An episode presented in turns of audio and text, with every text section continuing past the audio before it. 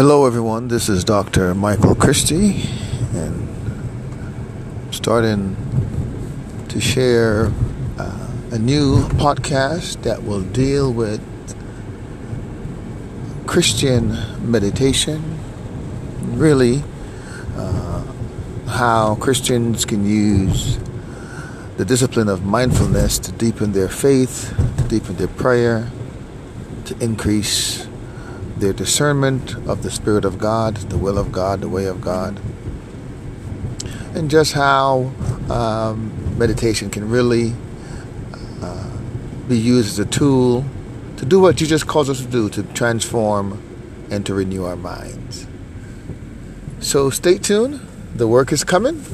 The conversation is coming. I just want to get the word out to everyone that this is what we'll be doing.